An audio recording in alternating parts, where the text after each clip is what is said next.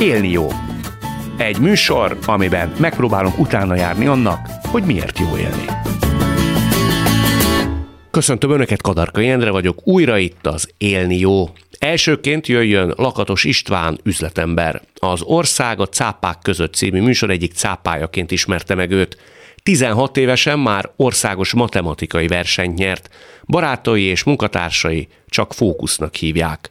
A 25 vállalkozást magába foglaló Bravo Group Holding társalapítója és vezérigazgatója.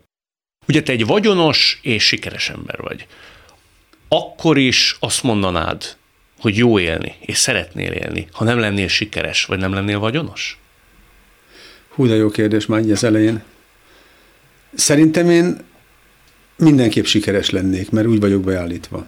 Valószínűleg azt marketingelem el magamnak sikernek, aminek már tudnék örülni. Ezen de, ha nem, de ha nem vagyok, ha nem lennék sikeres, akkor valószínűleg nem is érezném azt, hogy jó élni, mert nekem a siker a lételemem. Kinek mi a siker? Hát nekem a, az állandó verseny és az állandó győzelem.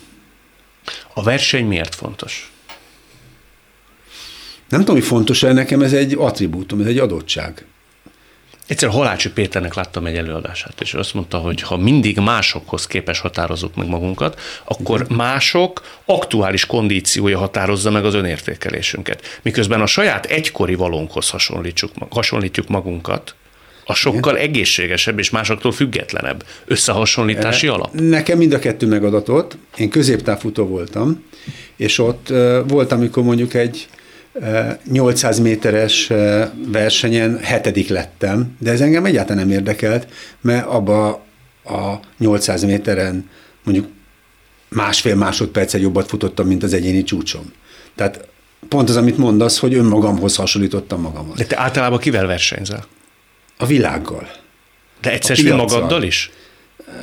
Szerintem kevésbé, ma már kevésbé magammal versenyzek, mint inkább a, a piaccal, meg a világgal, meg a környezetemmel. De kivel jó versenyezni szerinted, hogy általában vesszük? Hát amikor csapatépítő tréningre megy a cég, és akkor ott alakul három csoport, akkor is azt akarom, hogy a mi csoportunk nyerjen. Pedig semmi jelentősége, vagy semmi következménye nincs. Hívhatod ezt játéknak is, versenyszellemnek. De lehet, hogy te győztes típus vagy. A nézőink egy jelentős része pedig mondjuk kudarc kerülő, vagy nem győztes Hát én nem típus. vagyok kudarc kerülő, az biztos. Tehát nekem csak az a kudarc, hogyha valamit nem próbálok meg. Tehát az, hogyha megpróbálom, de nem sikerül, megyünk tovább. Lerázod magadról ahogy Persze, van? igen. Meddig tart egy kudarc? Feldolgozása? Hát vagy addig, amíg kialszom magam, hogyha ez egy komolyabb trauma, eh, vagy pedig addig, amíg a következő feladatot meg nem oldom. Voltál te nagyon talajvesztett? Soha. Tudod, milyen kiszolgáltatottnak lenni? Nem. Soha nem voltam talajveszett, és soha nem voltam kiszolgáltatott. Mindig is a maga ura voltam. De ez mi múlik? Valószínűleg a szüleim is így neveltek, de valószínűleg a, a génekben, vagy a, hát nagyon kiskoromban is már nagyon önálló voltam. Valószínűleg már mondtam több helyen, de hát, hogyha nem mindenki hallotta még, amikor megkérdezték tőlem, hogy mi akarok lenni öt éves koromban, akkor azt mondtam, hogy rendőrminiszter. De szovjet rendőrminiszter, mert annak senki nem parancsol. Ennyire szuverén gyerek volt? Igen, igen. Meg azt is mondtad gyerekkorodban, bármit akartak veled, azt bízzátok rám. Igen, tehát de ez mai éve. napig így van. De öt évesen honnan van Nem, meg a egy? bízzátok rám az még korábban volt. Három-négy éves koromban már ezt csináltam. Te Tehát, ennyi, bízol magadban? Bízom a képességeimben, bízom a kreativitásomban. Bízok ja, abban, három évesen mibe bízik egy gyerek? Hát egyszerűen már addigra megtapasztalja azt, hogy meg tudja csinálni azt, amit elhatároz. Uh-huh. Mert hogy te valamit elhatározol, azt mindig sikerrel koronázta az élet? Hát az, amikor négy éves koromban elmentem az apukámmal az STK-ba, és akkor ott elkezdtünk játszani, hogy kettő meg kettő az négy, ha ahhoz még hozzáadsz ötöt, az kilenc. És amikor nagyjából egy milliónál jártunk így, akkor megkérdezte az egyik gyerek, hogy egyik gyerek, megkérdezte az egyik ott ülő ember, hogy, hogy hányadikos vagy kisfiú? Bácsi, kérem, én még óvodás vagyok. Tehát ezért pontosan fölmértem azt már akkor is, hogy eh, valószínűleg jobb képesség vagyok a környezetemnél, vagy kilógok fölfelé. Úgy viszont könnyű, mondják majd a nézőink és a hallgatóink jelentős része. Igen. Ugye az eredeti kérdés arra vonatkozott, hogy ha nem lennél sikeres és nem lennél vagyonos, akkor ezt most tovább hiszem, ha nem lennél az átlagnál jóval jobb képességű ember, akkor is tudnád az életet horizontálisan ennyire igónak látni? Lakatos Péter barátomat szeretném idézni, ha kerekeim lennének, omnibusznak hívnának. Tehát nem tudom ezeket a feltételezéseket kezelni. Hm. De így viszont lehet egy olyan optikája a nézőknek és a hallgatóknak, hogy hát könnyű neki. Ez így van. Valószínűleg könnyű nekem. Egyetértek. Mindig is így gondoltál az életre, hogy azért te egy ilyen kiváltságos ember vagy? Nem tudom, hogy ezt én kiváltságosnak mondanám el. Lehet, hogy szerencsés vagyok, de az apukám meg erre azt mondta, hogy tartósan csak a tehetségeseknek van szerencséjük. Tehát én ebben nevelkedtem, ebben szocializálódtam. Tehát bármikor, tudom, valamit megnyertem, vagy valamit megcsináltam, már szerencsém volt. Apám abban a pillanatban mondta. Van néhány ilyen mondat, ami egy életre belém rögzült. Mondasz még párat, amilyen vezérfonál? E, valamivel vitatkoztunk, és akkor mondom azt, hogy de apu, nem mindegy. Válasz, ha mindegy, akkor legyen úgy, ahogy én akarom. És a cégnél én a mai napig ezt használom, amikor bármilyen szituációban valamelyik emberemmel vitatkozunk, és véletlenül azt mondja, hogy mindegy, ja, ha mindegy, akkor legyen úgy, ahogy én akarom. Erős akaratú vagy egyébként? Szereted, ha az történik, amit te eldöntesz? befolyásolható vagyok, nagyon figyelek a másoknak a véleményére, de azt szoktam mondani, hogy ha kétszer-háromszor megkísérli valaki, hogy meggyőzni, és nem sikerült, akkor ne próbálkozzon tovább. Ki tud téged befolyásolni? A feleségem, az üzlettársam, aki egyben a gyerekkori barátom, a Lakatos Péter, meg a gyerekeim. Hm. De ők emocionálisan vagy racionálisan? Nem, csak képesek? racionálisan. Csak racionálisan? Csak racionálisan. Téged nem is lehet emocionálisan befolyásolni? Nem könnyű, mondjuk így. De tudatos vállalásként, vagy ez alkati sajátosság? Adottság ez is. Hát én gyerekkoromban jártam pszichológushoz is, és ott is mindenféle ilyen e, kérdéseket, meg grafikonokat ki kellett tölteni, és ott is megállapították, hogy a érzelmi intelligenciám az nem túl magas, és mindent racionális alapon döntök el. De miért kellett neked pszichológushoz járni? Nehéz légzésem volt, amikor kajakoztam. Tehát ilyen állandó sóhajtás inger volt. Uh-huh. És azt mondták, hogy az érzelmi intelligenciád nem túl magas. Igen. Az nem hátrány az életbe? Én nem érzem a hátrányát, meg a fejlődök benne. Van, aki azt mondja, hogy ez inkább egy ilyen autisztikus vonás, tehát hogy, hogy eh, mindent eh, próbálok szó szerint érteni, és a szavaknak a jelentősége sokkal nagyobb nálam, és a, a, a környezetéből kiragadva is képes vagyok valamit értelmezni. Mondasz erre egy példát? Van időd? Kérdezi valaki, várjál, megnézem. Tehát, hogy uh-huh. mit mondjak még példának? Tehát az érzelmi erőterét, vagy annak a térfogatát kevésbé látod, szó szerint veszed, és maga igen, konkrétságába igen, vizsgálod igen, meg. Igen. Azt mondod, hogy fejlődsz ebben. Miképp? Kívülről látva magamat, tudom, mert sokan segítenek ebben, és mondják, hogy mi az, ami nem jó, akkor tudom, hogy amit én most csinálnék, azt a környezetem nem úgy ítéli meg, eh, ahogy azt én gondolom eh, valósnak, és éppen ezért próbálok alkalmazkodni, szocializálódni a környezethez. Erre is mondasz egy példát? Amikor moziba jártunk tizenévesen, akkor mindig tudták, hogy én a moziteremben vagyok, olyan hangosan és olyan egyedi módon nevettem. Ma már erre figyelek, hogy ne legyen annyira harsány a nevetésem, miközben ez nem azért nevetek így, hogy feltűnősködjek, hanem egyszerűen ilyen vagyok. De tudom, hogy ez másokat zavarhat, ezért inkább visszafogom magam. Ilyenre például a feleséged vagy a gyerekeid ébresztettek rá? Nem, jóval korábban. Jóval korábban. Persze. De általában ilyenekre kell gondolni, hogy a környezetet szólt. Igen, igen. De hát a gimnáziumban 42 jártunk egy osztályba, ebből 41 ember köpenyt hordott, én farmedzsekiba voltam, nem voltam hadó köpenyt venni. Akkor a to- fiúknál a tornaórán kötelező volt a fekete klotnadrág, én zöld klotnadrágban voltam, mert a Fradiba kajakoztam, és mondtam, hogy én másban, mint zöldben nem vagyok hajlandó. És voltál hány éves? 15. De nem féltél a retorzióktól? Annyira ellentmondás nem tűrően mondtam ezeket a dolgokat, hogy elfogadták az ember. A szándék, tehát hogy úgy ez lesz. De tudsz olyan példát a környezetedben, az iskolában mondjuk, Igen hogy valaki megütötte a bokáját hasonló ellenszegülés okán? Az emberek zöme nem mert ellenszegülni, mert mi még azért a szocialista poroszos iskola rendszerbe jártunk. Hát, amikor mindenki köpenyben van, akkor, akkor kínosan érzed magad, hogy te vagy az, aki kilógsz. Én, én meg nem érzem magam kínosan. De, de még egy ilyen példa, amikor úttört táborba voltunk, akkor ugye körbe ment a pálinka. Én azt hittem, hogy vagy elsőként iszom, vagy nem iszom belőle, mert senki más után nem vagyok hajlandó inni. És egy idő után megszokták, hogy amikor kinyitották a pálinkás üveget, akkor először nekem adták oda. Hmm. De utólag megfejtetted, hogy mit táplálhatta a te erős akaratodat, és az, hogy a környezeted, akár egy tanár is képes volt mindennek alávetnie magát? Soha nem gondolkodtam ezen. Annyira önmagammal együtt élek, és annyira nem zavar ez a fajta működési módom, hogy nem, nem gondolkodtam rajta. A környezetedet se zavarta soha? Valószínűleg a környezetemet zavarja, nagyon néha szóvá is teszik, de elfogadnak ilyennek.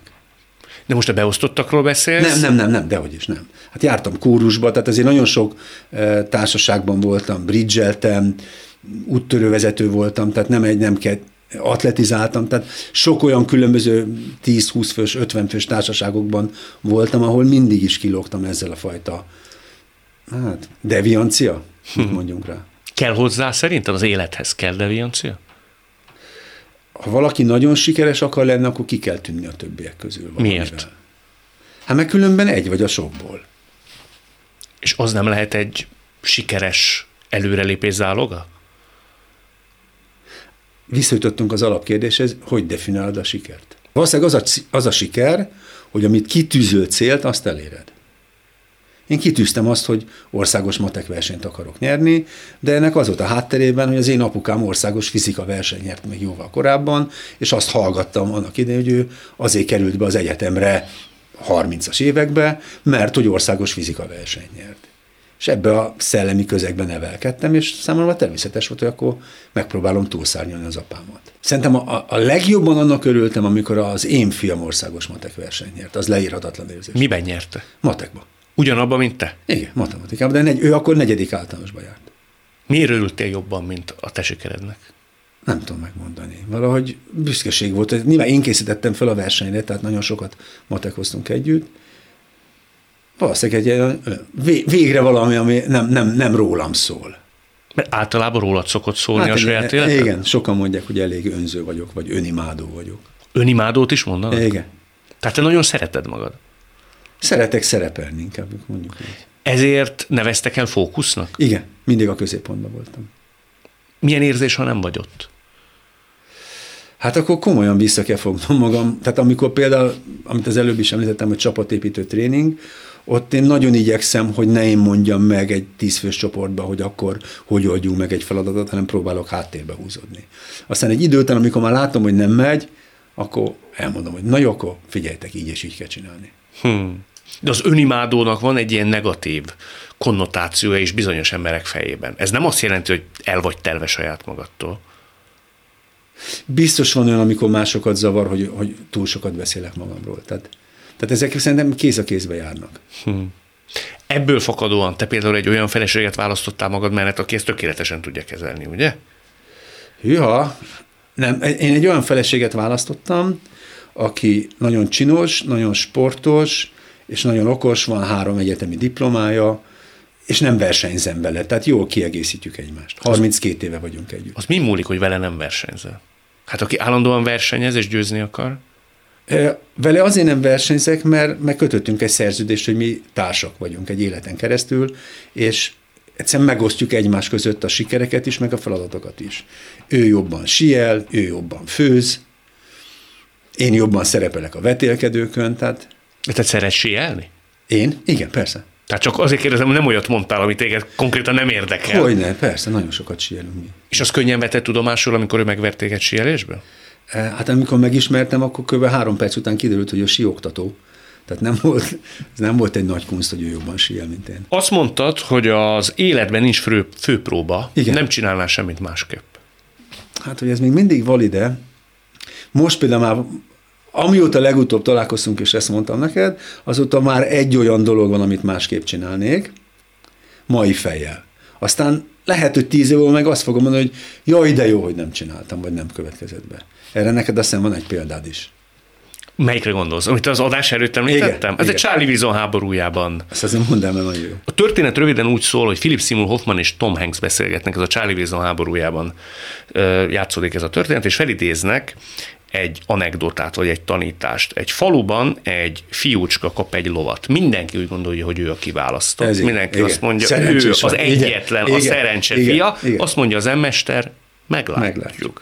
Ledobja a ló a fiút, nagyon-nagyon rossz állapotba kerül a lába, le kell vágni. Az egész falu sajnálkodik, azt mondják, ezt a szerencsétlent, hát hogy elbánt vele az élet? Azt mondja az emmester, meglátjuk. meglátjuk. Igen, Ám de kitör a háború, és mindenkit elvisznek. Egyedül ő marad. Ő ússza meg a vérontást. Mindenki azt mondja, ezt a szerencsés flottást, azt mondja az emester, meglátjuk. Szóval, hogy a jóból sokszor következik a rossz, és a rosszból következhet a jó. Utólag tudjuk meg, hogy pontosan mi mivel járt. Nem, én inkább azt mondom, hogy volt egy olyan konkrét szituáció, amit elrontottam. És, és még most is szomorkodom, hogy a francba ezt másképp kellett csinálni. De el tudom képzelni, hogy 5-10 év múlva pedig azt fogom mondani, hogy jaj, de jó, hogy így alakult, mert ennek köszönhetően lett valami más. Uh-huh. De ez 5-10 éves távlatban látja Igen, az ember. ma még mindig bosszankodom. El is mondod, mi volt az? Meg akartunk venni egy ingatlant, ügyetlenül nagyképűen tárgyaltam, hónapokig ki volt éve az eladó tábla, senki nem vette meg, rossz időzítéssel végül valaki megvette, amikor meg már én is mondtam, hogy kéne. Uh-huh. Én nagyon haragszol magadra. Igen, igen. Ezt, ezt nagyon nehezen emésztem meg. Igen. De azt mondod, az életben nincs főpróba. Tényleg nincs? Ezen gondolkodtam. Szerintem nincs főpróba. Legfeljebb az ember tanul a hibáiból, de ett, ettől még eh, nagyon sok olyan dolog van, hogy el kell döntened, hogy most igen vagy nem. És nincs, nincs előzmény. Dönteni kell. Hm. Neked szerinted a tíz döntésedből hány jó? De beleértve azt is, hogy most kávét kész vagy teát? Kilenc és fél. Az nagyon jó arány. Igen. Tehát nekem statisztikusan kell jól dönteni a cégnél is, a sportban is, hogy hova ütöm a labdát. Kilenc és fél döntésed jó? Igen, tízből, ezt gondolom. Tudom, hogy ez nagyképpen hangzik. Hát az egészen kimagaslóan nagy szám. De ebből azért azért, bocsánat, de ez többek között azért is van, mert én szerintem egy nap hozok száz döntést. Hát abból 95 öt jót jó, csinálni. Hát és 5 öt rossz döntés hozok, és 95 jót. Szerinted egyébként az élet minőségét, nem anyagi javak tekintetében, a jó érzés vonatkozásában, az élet szeretetet, Igen. átélni képesség tekintetében, a döntések határozzák meg egy ember életében? Hú, de jókat kérdezel. Nem. Erre mondom azt, hogy az érzelmi intelligenciám valószínűleg túl alacsony, mert én, én ezeket racionálisan tudom megközelíteni, és nem látom az összefüggést a kérdésed, meg a, a élni jó. Most én, én szeretek élni, élvezem minden percét, nyilván többek között azért, mert hogy e, sikerül jókat döntenem, meg sikerül e, minden szituációban jó kijönnöm, de hogy most ha valaki sokat rosszul dönt, akkor valószínűleg rosszul is érzi magát. Igen. Nekem meggyőződésem, hogy a döntések határozzák meg a végkifejletet. Uh-huh. És annak a labirintusába jutunk el valahova. A rossz döntés és döntés, és sokszor jobb döntés, mint a nem döntés. Az egyértelmű. Ezt a gyerekének is tanítom, hogy Dönte, mindig dönteni kell. Ez azért is érdekes kérdés, mert egy korábbi interjúban azt mondtad, hogy a szerencsés és a szerencsétlen ember között az a különbség, hogy az egyik észreveszi a lehetőséget, a másik pedig nem. És Igen. ez némileg rímel arra, amiről én beszélek. Ez így van. És, és erre számos példát is tudok mondani, és a, és a saját gyerekemét is folyamatosan erre próbálom nevelni, bár most már ugye minden három nagykörű, tehát egyre ritkábban hallgatnak rám. De tényleg a, nagyon sok olyan szituáció van, amikor valamire nekem rááll a szemem, mások meg elmennek mellette. Tehát az, hogy sorba kell leállni az étterembe, és akkor mondjuk ott van egy három másodpercnyi szünet, amikor valaki nem megy előre a tárcával, abban a pillanatban oda megyek, rátöltöm, megyek tovább. Senkit nem gátoltam vele, de nekem jobb lett. Ha valaki intelligens, az, az én olvasatomban az egy probléma megoldó képesség. És az egész élet szituációknak a sorozata. És ha azt jól megoldod, akkor sikeres vagy. Beszéltünk pár mondatot az interjú előtt szegény Vialliról, az olasz legendáról, aki nemrég, nemrég halt meg, és ő mondta az egyik utolsó interjújában, hogy rájött arra, hogy az életben tulajdonképpen 20% a történés, és 80% a reagálás rá. Te ezzel kvázi egyet is értesz ezzel a mondatoddal, hogy a megoldás a lényeg. Képzeld el, hogy amikor a pszichológushoz jártam, akkor ő volt az, aki azt mondta nekem, amikor panaszkodtam valami, hogy bosszant. És kérdezte, hogy ez miért bosszant engem? És hogy próbáljam megfogalmazni, hogy miért bosszant, és ha tulajdonképpen rá tudnék arra jönni, hogy nem is kéne, hogy ez bosszantson, és akkor már onnantól kezdve nem bosszant, akkor sokkal jobb lesz nekem. És a saját feleségelme van ez rendszeresen. Hiszen mind a ketten önálló, akaratos lények vagyunk, és nagyon sok mindent ő másképp csinálna, mint én. És ez egy ideig engem bosszantott. És utána rájöttem arra, hogy tulajdonképpen az is jó, amit ő csinál, vagy ahogy ő csinálja, csak éppen másképp, mint én. De nem bosszankodom rajta. Ezt el lehet dönteni tudatosan? Igen, ezt én fejbe döntöttem el, képzeld el. De odáig a hajadat tudtad volna tépni egy-egy megoldással láttán? Igen, igen. Hát vagy eleve szóvá tettem, hogy ne így, hanem úgy. Ó, Igen. bennem is van egy ilyen hajlam, hogy az ember úgy szóvá teszi, hogy mit, hogy kéne csinálni. Ezt azt mondod, hogy el lehet dönteni egyik pillanatról a Nekem másikra? sikerült. Hát nem egyik pillanat a másikra, de tehát nagyon sok olyan vitás szituációt kerülök el, hogy a, a, amit mondasz, hogy hogy kell reagálni rá. És tudatosan, abszolút racionálisan figyelem magamat. Mit csinálsz olyankor? Lemegyek alfába. Tehát elkezdek gondolkodni, nem mondok semmit. Mint a judo. Én judoztam is egy-két évig, egy-két, nem, négy. Négy évig judoztam, és ott azért az ember megtanulja azt, hogy egyrészt, hogy hogy esik, és hogy abból hogy kell föl, a másik meg, hogy hogy tér ki, és hogy a másik energiáját hogy használja. Tehát én nagyon gyakran ezekbe a vitákból kitérek. Csöndben vagyok, hagyom, hogy a másik ki füstölje, kifüstölögje magát. Ennyi. Talán pont a kányakat mesélte az in, valamelyik interjútban néhány héttel ezelőtt, hogy ő a szüleit mindig csak nevetni látta, miközben végigcsinálták a vészkorszakot, és hát a, ugye ez a mi generációnknak a szüleire mindegyikére igaz. A tiédnek se volt könnyű élet? Há, hogy nem, borzasztó, persze. Mi történt velük?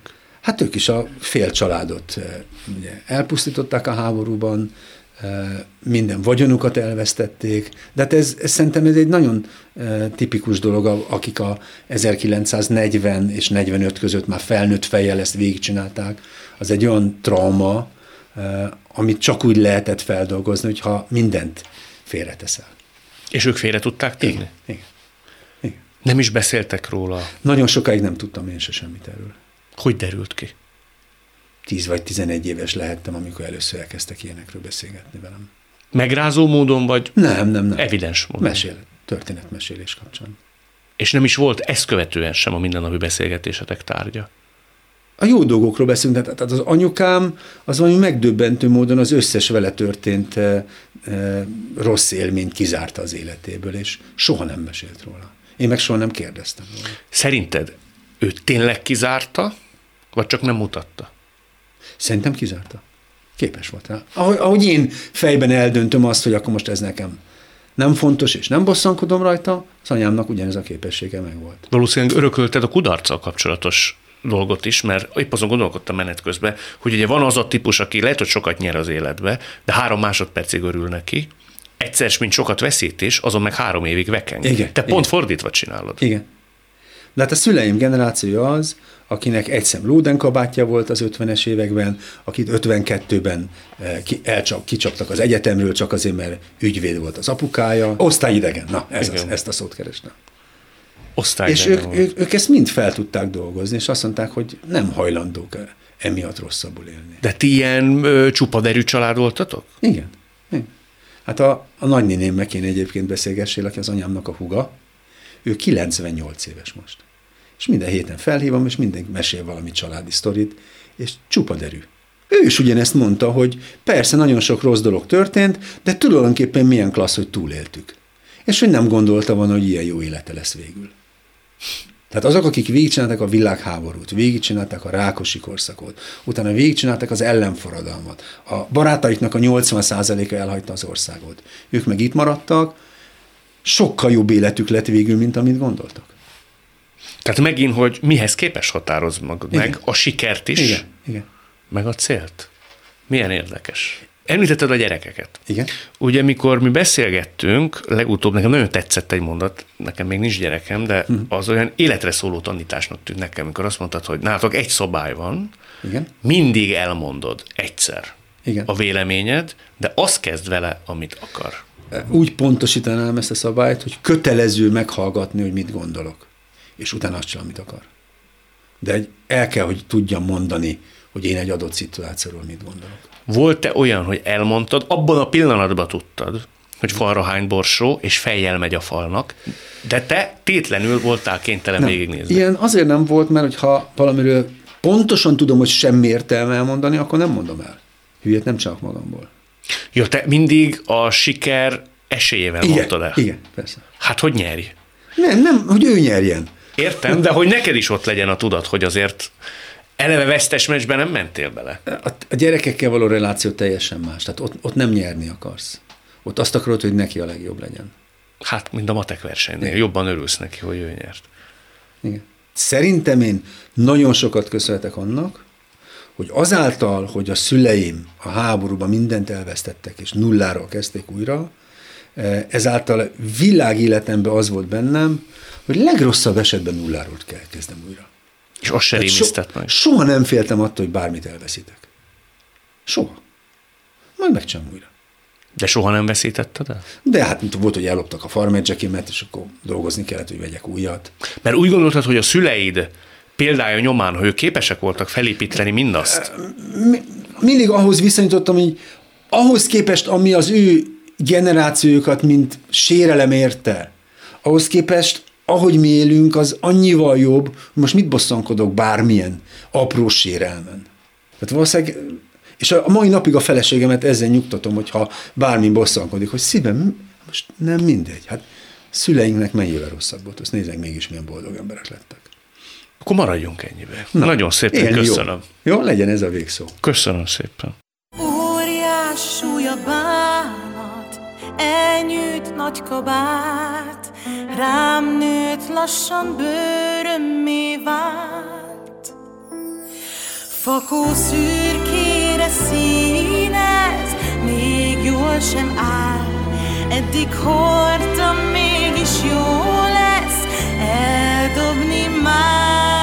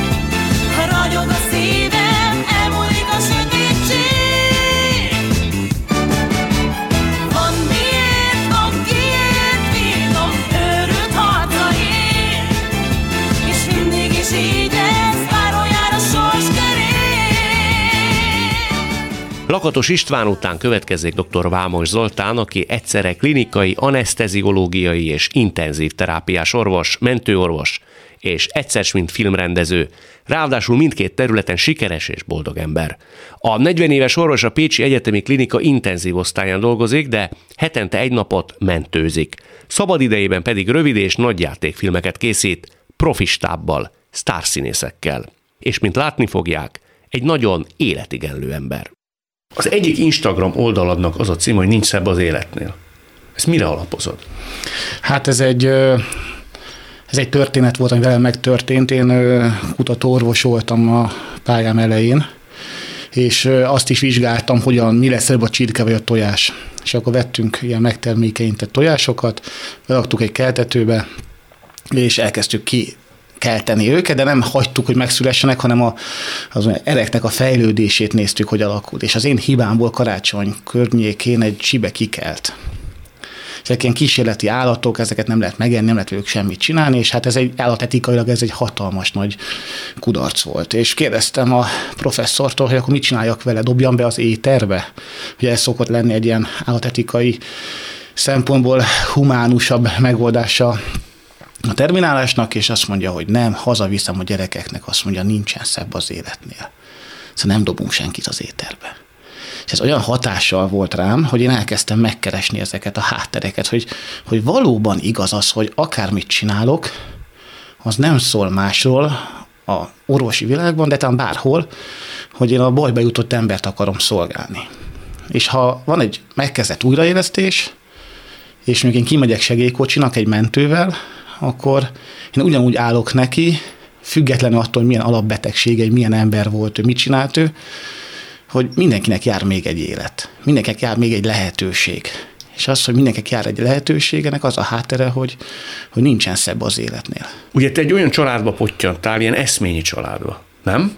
Tehát, hogyha megkérdeznek Én... valakit, és elhiszük ezt a hiedelmet, hogy fönn a felhőkön ülnek a megszületni készülő lelkek, és hogy megkérdeznénk őket, hogy hova szeretnének menni, akkor legalábbis kívülről aztán majd mesélsz róla, a tied az olyan, hogy ide úgy vágynának lejönni, nem? Meggyőződésem, hogy igen. Tehát én kapok olyan visszajelzéseket ismerősöktől, hogy ők igazából nálunk érezték gyerekkorukban jól magukat. Tehát, hogy nálunk volt az az élet, amiben ők szerettek lenni, és nem hazamentek, hanem inkább hozzánk jöttek. Ilyen. Milyen volt ez az élet? Nekem egy nagyon-nagyon szigorú édesapám volt. Egy, egy, egy erdélyi ember, egy holokauszt túlélő Auschwitzból hazajött anyuka és apuka első gyereke aki hát otthon szerintem túl sok szeretetet nem kaphatott, mert sohasem nem idézte a szüleit. És teljesen véletlenül találkozott édesanyámmal, ő erdélyi orvos volt, és ahhoz, hogy Magyarországra kerülhessen, az volt az egyetlen megoldás, hogy kellett egy, egy hölgy, aki hozzám egy feleségül, megkapja a magyar állampolgárságot, csak hogy innentől kezdve ő fizet majd ügyvédet, vállás, nem csak, hogy hagyj jöjjön Magyarországra, a 70-es évek végén vagyunk. Tehát ez egy papíron létező házasság. Hogy szokták ezt mondani? Én érdekházasság. Érdek, névházasság. Névházasság volt, és teljesen véletlenül oda ment egy lányhoz. De úgyhogy meglátta, és azt mondta, hogy... Bement egy, egy cukrászdába, a nővéremék másképp emlékeznek erre, de én egy cukrászdára emlékszem, ahol ahol bement egy lányhoz, egy harmadéves egyetemistához, lerakta az útlevelét, és mondta, hogy ezt a, neki szüksége van egy ilyen, egy ilyen kapcsolatra. És akkor édesanyám ránézett, és azt mondta, hogy jó, hát ő szívesen segít, de hát miért akar ő elválni? és ebből lett egy 40-valahány éves házasság. Hogy, hogy miért akar elválni? Hát azt mondta édesapám, hogy nyugodjon meg, nem fogok önre ráakaszkodni, hanem ha megvan a házasság, akkor majd a vállást is intézni fogom. Tehát egy úriember akart lenni. És az édesanyád azt mondta, hogy de hát miért akarsz elválni? Miért akar igen, maga miért elválni? Akar maga hát, elválni? ha egyszer összeházasodunk, hát igen. akkor... Igen, és ebből Egy filmbe illő történet. Nem is vagyok messze tőle, hogy egyszer megcsináljam, és nagyon érdekes, hogy hogy édesanyám hogy egy, egy nagyon elemző, egy nagyon elismert pedagógia professzor volt, akinek a rajongásával telt édesapámnak a, az élete. Tehát valahogy ez, ez, ez, én azt vettem észre, hogy míg ő bár sebész volt, sebészfőorvos, kandidát. Már az édesapád, igen. igen. Mégis ő a saját énképét, a saját életét, a saját örömét abban látta, hogy ő a saját feleségét látta. Már szerintem patológiás módon. Boldognak? Boldognak és követte. Tehát, hogy szoktam mesélni, anyukám tanszékvezető lett a eltén, pedagógiai tudomány tanszékvezető lett, és azért vannak ilyen tanszéki csoport megbeszélések, hát olyan, mint mondjuk egy értekezlet bárhol. És apukám leült a hátsó sorba. És akkor ugye elindult az értekezlet, és megkérdezték tőle, hogy a professzor azt mondja, oké, de az úr ő miért van itt? Azt mondja, hát ő az én férjem, ő Lacika, ő jön velem. És ez egy-két-három alkalommal furcsa volt, és egy fél-három éve megkeresték édesapámot, hogy akkor most nem jön. És teljesen integrálódott már a tanszéki munkaközösségben is. Tehát annyira függött édesanyámtól, annyira szerette, hogy egyszer nem tudta elképzelni nélkül az életét. Neki ez volt a, ez volt az, amiért ő, ő tulajdonképpen létezett. Őt nem a sebészet érdekelte, őt az édesanyám érdekelte. És édesanyámat megkérdezted, hogy az viszont hogy van, hogy oda megy hozzá egy fiatalember, akar rajta segíteni egy névházassággal. Tulajdonképpen egy adminisztrációs gesztust szeretne neki tenni. Aztán rá öt másodpercre meg azt mondja, hogy hát miért akar maga elválni tőlem. Nagyon érdekes, mert anyukám segíteni akart először, és aztán imponált neki, hogy egy orvos. Azért a 70-es években egy orvos oda ment hozzá, akkor meg volt ennek értelme, volt ennek volt ennek tartalma, mit jelent egy orvossal párkapcsolatban lenni, és egyszer csak rájött arra, hogy mind egy egyenes, tisztességes ember, és akkor ő úgy ítélte meg, hogy, hogy ilyen igaz emberrel ő, ő nem fog találkozni. És amikor az akadémián anyukám doktorát, tehát akadémiai doktor, lett, professzor lett, és volt egy fogadás utána, akkor ő azzal kezdte, hogy az édesanyját említette meg, aki egy hatosztályt végzett segédmunkás volt, és azt mondta, az egyik felem vagyok én, a másik felem meg a férjem. Azt mondja, mi ketten csináltuk ezt a akadémiai doktori védés. Mi ketten vagyunk ebbe benne, és ő így is kezelt, így is, így is nyilatkozott erről, amikor már az akadémián volt. Micsoda erős emberi szövetség lehetett köztük? Kicsit azt kell mondanom, hogy nem nehéz is ez egy teher, mert, mert el nem tudom képzelni azt, hogy ez hogy, hogy fejlődhet ilyen mélyé. Hogy, hogy amikor már nagyon beteg volt édesanyám, akkor is ugyanott feküdt mellette a apukám, ugyanúgy fogta a kezét, ugyanazokat a, ugyanazok a párbeszédek folytak le közöttük, ugyanazok a viták voltak, és hogy hogy hogy hasít az ember. Tehát amikor, amikor már nagyon vége felé voltunk, és már egy olyan helyzet volt, hogy a mentőt kellett hívnom édesanyámhoz egy, egy állapotrosszabbodás miatt, akkor apukám bevittem az intenzív osztályra, majd apukám fogta magát és lefeküdt aludni. Tehát lehasította azt a tényt, hogy, hogy az ő életének a párjával valami nagyon-nagyon nagy baj történt. Hát úgy feküdt le aludni, mintha lefeküdt volna anyukám mellett. Nem akart ez Nem volt hajlandó tudomást venni róla, hogy beteg. Édesanyád halálát követően nagyon gyorsan meghalt édesapád is. Egy év, egy év különbség volt. Igen, van, hogy bele lehet halni a fájdalomba. Hogy valaki, az, hogy valakit annyira szeretünk, hogy egyszerűen megszakad a szíved. Szokták mondani, hát ez, ez lehet, hogy igaz is. Neked, tudomásom szerint még nincs családod, nincs. ugye? Neked az egy nagy tehertétel, hogy ilyen nőt, ilyen kapcsolatot, ilyen szövetséget föl lehet-e Azt építeni? A jó kérdés. Na, most ez a helyzet, hogy az én anyukám egy iszonyatosan okos ember volt. Volt, van egy munkahelyem, ahol, ahol egy időben nagyon sokat jártak, meg, megnőtt az alkoholhatásban, régen piásnak hívott munkába állók, álló dolgozók száma, és az egyik orvos igazgató elrendelte, hogy oké, okay, innentől kezdve mindenkinek meg kell szondáztatnia magát, mikor szolgálatba lép. Mindegy, hol volt ez. És én ki voltam ezen borulva, hogy hát nekem mint egyetemi oktatónak. Hát ide fog jönni X, Y, engem meg fog szondáztatni. Hát, hát kikérem magamnak, hát mi, mi, mi, mi ez? Hát milyen, milyen, milyen hozzáállás ez? Hát mit képzelnek? Ki, kikkel beszélnek ezek? És anyukám csöndesen végighallgatott, és csak annyit mondott, hogy mutas példát. Lássák, hogy még te is megfújod. És egy másodperc alatt olyan objektivitásba helyezte a dolgokat a, a, a filozófiától a politikáig, a, a közélettől, a, a családban, a gyereknevelésig. Hát a húgom nagyon nehezen tudott leszokni a biliről, és akkor mondtam neki, de mama, hát ez nem helyes, ez nem, ez, ez mit valami gond van. Azt mondja, neked van olyan ismerősöd, osztálytársad, barátod, aki nem tud elmenni mosdóba? Mondom, nincs. Hát akkor a Sárika is meg fogja tanulni. És ezek apróságok, de, de rávett arra, hogy úristen, hát tényleg, ha, ha megoldá, ha, ha valamire szükségem, vagy megmondjam, vagy megbeszéljem valakivel azt, hogy, hogy mélységei tekintetében mi az igazság, vagy hogy, hogy, hogy mere tartsam magam, amikor eltévedsz. Tudod, amikor most, most neki van igaza, vagy nekem, vagy most te mit reagálnál erre, vagy te reagálnál erre, akkor ezt én vele meg tudtam beszélni, mert, mert iszonyatosan, ö, iszonyatos összefüggéseket is látott, hát és hát valóban megtalálni azt, aki mellett ugyanezt érzed, azért ez egy nagyon nehéz dolog. És azt hogy kell csinálni? Próbálkozni kell? Ezt én Heller Ágnestől egyszer kérdeztem, ugye nagyon jó barátnője volt anyukámnak, hogy, hogy, hogy, hogy nekem ez nem tett jó gyerekkoromban, hogy Ormos Mária, Vámos Ágnes, Heller Ágnes, Földesi Gyöngyi falusán, tehát ilyen, ilyen nagy, nagyon nagy kutatók közötti párbeszédek voltak, és amikor én elkezdtem csajozni, akkor hát jé, nem így nézett ki a nők közötti párbeszéd, és akkor, és akkor nekem ezt, ezt többször mondták, hogy ezt, ezt engedjem el ezt az egészet, tehát ne várjam ezt. Ez egy folyamat. Tehát senki sem születik Vámos Ágnesnek, vagy Heller Ágnesnek, hanem ez egy folyamat, és igyekszem a változást nézni. Tehát nem azt keresem, hogy ki milyen olyan, hanem hogy, hogy nem csak azt, hanem azt is nézem, hogy, hogy miből lesz, mi merre haladunk, milyen Mivé válhat. Mivé válhat, és mi az, amit már másképpen lát. Hogyha van egy párbeszéd, amiben nem értünk el, és akkor megközelítem neki, de hogy ez figyelj, biztos vagy benne, és akkor kiderül, hogy, hogy hoppá, tényleg ő ezen elgondolkodik, vagy én elgondolkodom azon, hogy mégis neki van igaza. Igen, szentül meg vagyok róla győződő, hogy az élet egyik, hanem legfontosabb képessége az önreflexió. Abszolút. Tehát, hogyha valaki képes kritika tárgyává tenni akár egy korábbi meggyőződését is, az egy sikeres élet ígérvényét hordozza. Abból még nagyon sok minden lehet. És nem megsértődik. És nem megsértődik. Én nagyon sokszor kérdeztem anyukámtól, hogy ugye ateista apukám, meg anyukám is. És azt hiszem, vagy nővérem kérdezte anyukámtól, amikor már nagyon-nagyon beteg volt, hogy miért nem lett ő, miért nem lett hívő miért nem hitt abba, hogy az Isten akarata érvényesül. És azt mondja, hogy ő is gondolt többször ezen, vagy erre, hogy miért nem lett hívő, azt mondja, lehet, hogy azért, mert túl sok felelősséget levet volna a vállamról. És hmm. akkor azt mondja, kutatóként azt mondja, sose akartam megengedni magamnak azt, hogy ezt a terhet levegye a vállamról.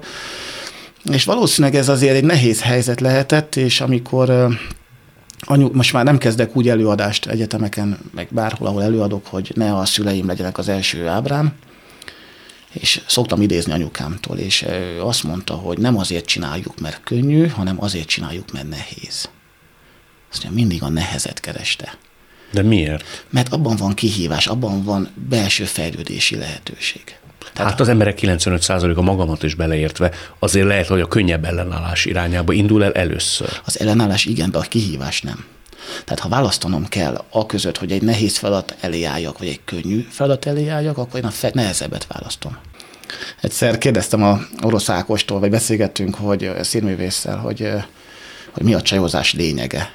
És erről azt mondta, hogy nem szabad félni a kudarctól. Ez így van. És ez nekem nagyon tetszett ez a, ez a válasz. Neked melyik volt a nehezebb út, vagy melyik tűnt nehezebb útnak? Az orvosi pálya, vagy a rendezői pálya? Már ha édesanyád testamentumából indulunk ki. Hát mind a kettő nagyon nehéz. Mind a kettő nagyon nehéz, mert minden egyes esetben nekem bizonyítanom kell. Kinek? Hát nézd a környezetemnek. Tehát amikor akárhányszor elkezdek egy új munkát, mondjuk filmrendezőként, akkor azért azt látom, hogy az első két-három nap ilyen nagyítóval néznek. Közénk való-e, érte annyira hozzá, Referen- tudja a szakmát? Referencia személy lesz -e, valóban igaz-e, látja az összefüggéseket, van-e elképzelése. Ez téged doppingol, stimulál, vagy pont, hogy levesz a magabiztosságodból? Hát kifelé doppingol, befele azért esténként azért ott nehéz. Az nehéz. Végig pörgetett, hogy sikerült áttörni a falat. Tegnap előtt mentős, dolgoztam egy, tegnap előtt dolgoztam egy ellátónál, Magyarországos ellátónál, ahol el kellett vinnem egy egyik kórházba, egy nagyon magasan progresszivitású kórházba egy nagyon súlyos állapotú beteget, aki tiszta tudata, de nagyon súlyos szívbeteg volt. És egy olyan mentőegységgel dolgoztam, ahol akikkel még nem dolgoztam soha. Tehát hogy a nevemet ismerték, de úgy azért azt láttam, hogy nincs rutinunk egymással, tehát minden, az ápolóm is, meg a gépkocsi vezetőm is, azért nagyon nézte, hogy akkor mit, hogy merre csinálok.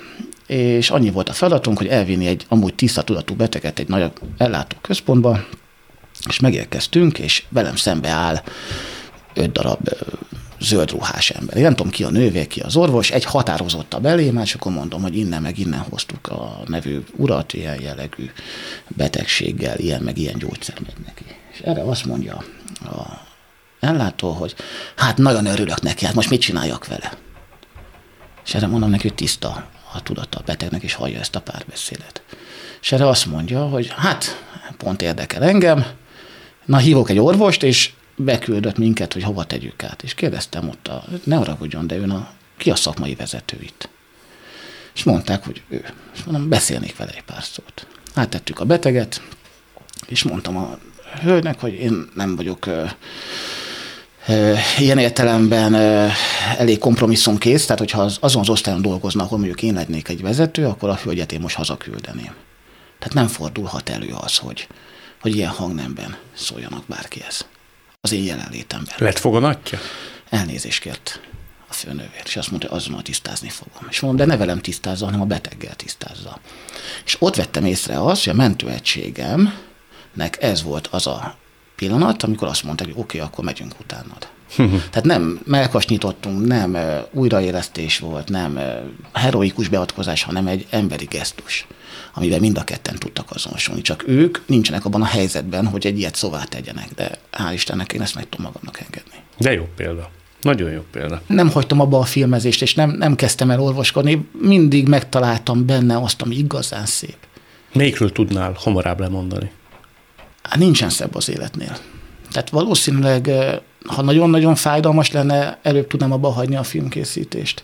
Mert sokkal nehezebben meg elsárítható az a minőségű képzés, meg az a háttér, amit én az orvosi világban csinálok. Tehát amikor most például pont egy pár napja, amikor ezt az eset történt, utána egy 31 éves fiúnak az újraélesztéséhez kért egy mentőegység segítséget és kint volt már két mentőegység, tehát öt mentőellátó volt a helyszínen, és még mindig hívtak segítséget, és még mindig, hát ha kijön egy rohamkocsi szakorvosa, és látni fog valamit, egy apróságot, ami, ami még egy esélyt adhat ennek az embernek.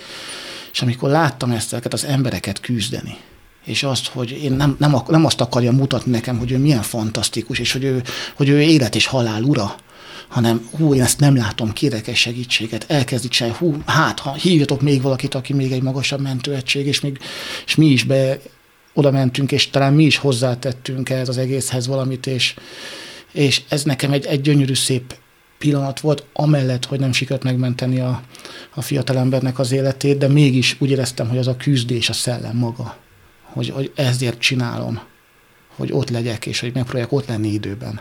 Te mond, nem vagy te túl emocionális ember?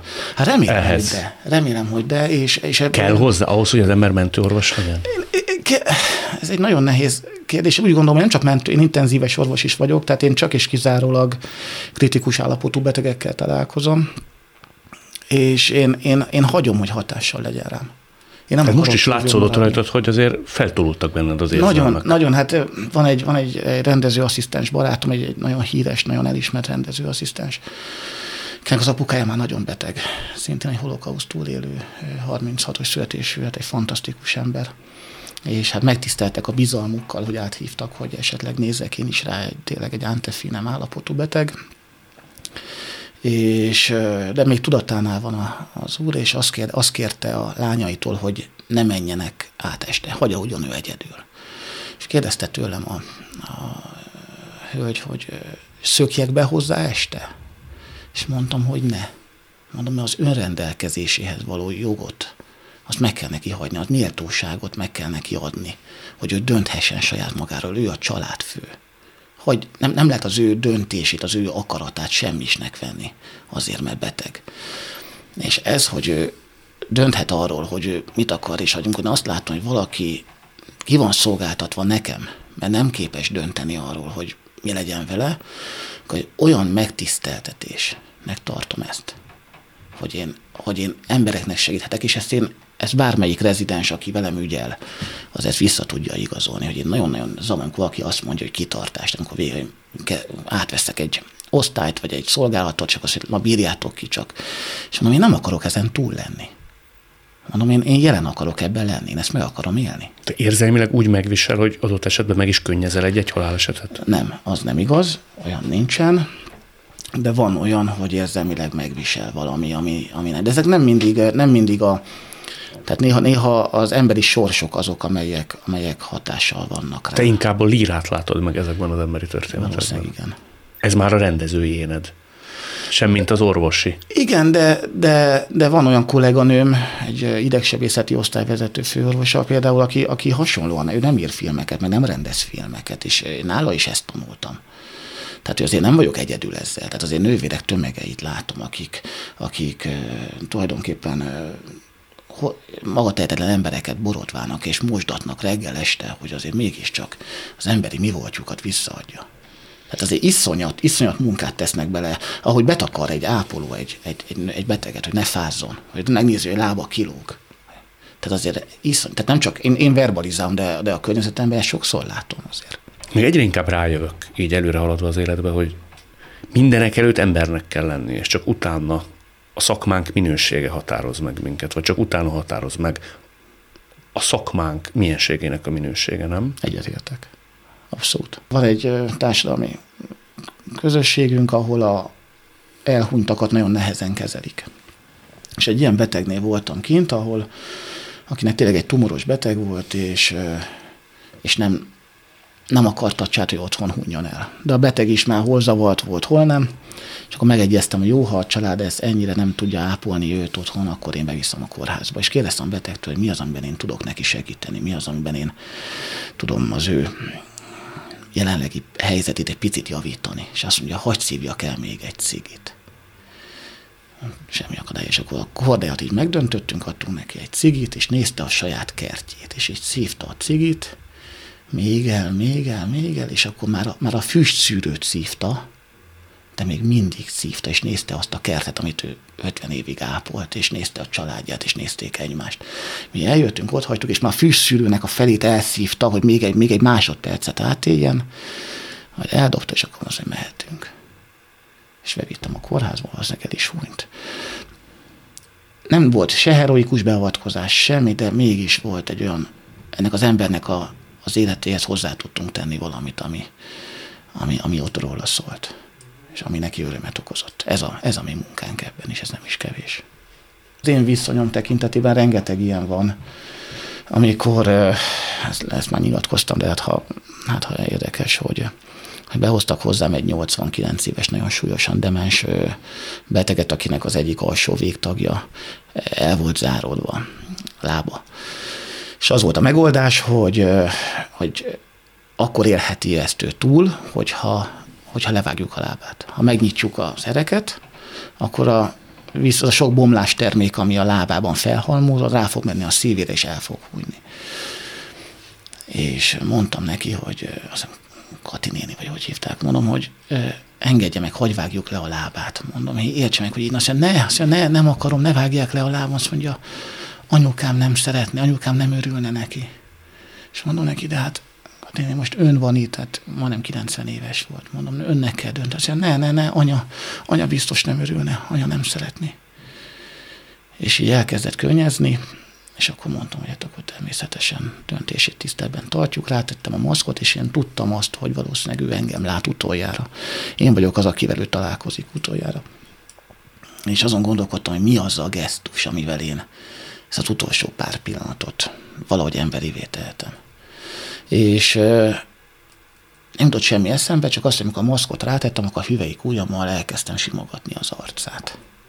Az érintésnek, amit az ember először érennek vannak, hát ha van valamilyen, valamilyen nyugtató hatása, elaltattuk el, meg operáció közben el is húnyt. És hogy tényleg ott szembesültem vele, hogy pont ugyanúgy távozott, ahogy érkezett. A szüleinket keressük, anyukánkat keressük, a biztonsági érzetet, a döntést rájuk bízzuk, és amikor távozunk, akkor lehet, hogy tényleg ez van, hogy a szüleinket keressük még egyszer. És köztem mi van? Köztem meg van egy életperspektíva, és és én úgy gondolom, hogy van egy kaland. Ez egy kaland? Iszonyat kaland. Én, én, én hiszek abban, hogy annyi minden történik, és, és olyan borzasztó lenne, hogyha ezekből kimaradnánk.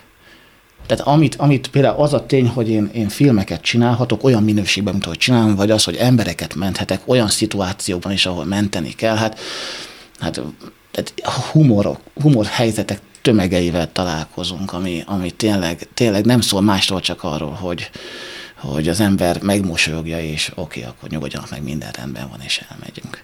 Amikor ilyen sorsokat látsz, halált, drámákat, az élet ünneplését is sok tekintetben hadogályos akarom kifejezni magam. Te például nem is tudod empátiával, vagy kellő megértéssel nézni azt, aki önkezével vete, veti el az életét? Dobja el? Nagyon, nagyon fontos kérdés. És nagyon jó kérdés. Ezen gondolkodtam, hogy azért behoznak hozzám mondjuk egy sürgősségi osztályra egy kislányt, aki bevett 15 frontint, hogy eldobja az életét. Azért cry for help. Tehát mi az én feladatom? Igen. Tehát mi az én dolgom, hogy jól leszúrni, hogy hogy lehet ilyen hülye viselkedjél, már ne csinálj ilyen uraságokat, vagy megérteni azt, hogy ő hogy jut el idáig, hogy valaki eldobja az életét. De alapvetően mégis az az érzésem, hogy én jártam kemoterápiára anyukámmal, meg apukámmal, meg a születtestvéreimek is, és, és láttam azt, hogy emberek ülnek, ezeket a mérgeket kapják a vénájukba, hányák szét magukat, és, és szenvednek, és fájdalmuk van, és hull ki a hajuk, és azért, hogy még, még fél évet éljenek, hogy még egy picit találkozzon az unokájával, még, még megírjon egy mondatot valahova, még találkozzon egy fagyizótársával, majd aztán hirtelen van valaki, aki egy egészséges szervezetet eldobna. De az, hogy valaki odáig eljut, hogy egy ilyen döntést meg akar hozni.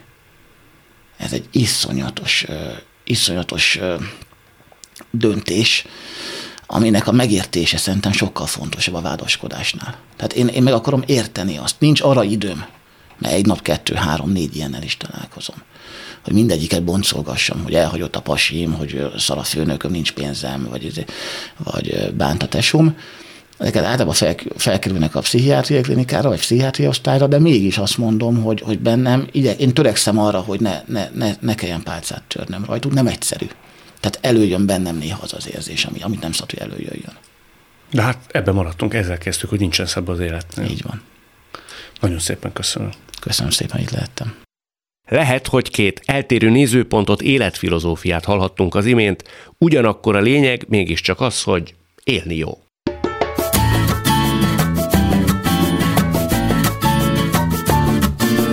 A mai adás létrejöttében köszönöm Trencsényi Dávid, Rózsehgyi Gábor és Lantos Dániel segítségét. Találkozzunk jövő szombaton és vasárnap itt, a Klubrádióban.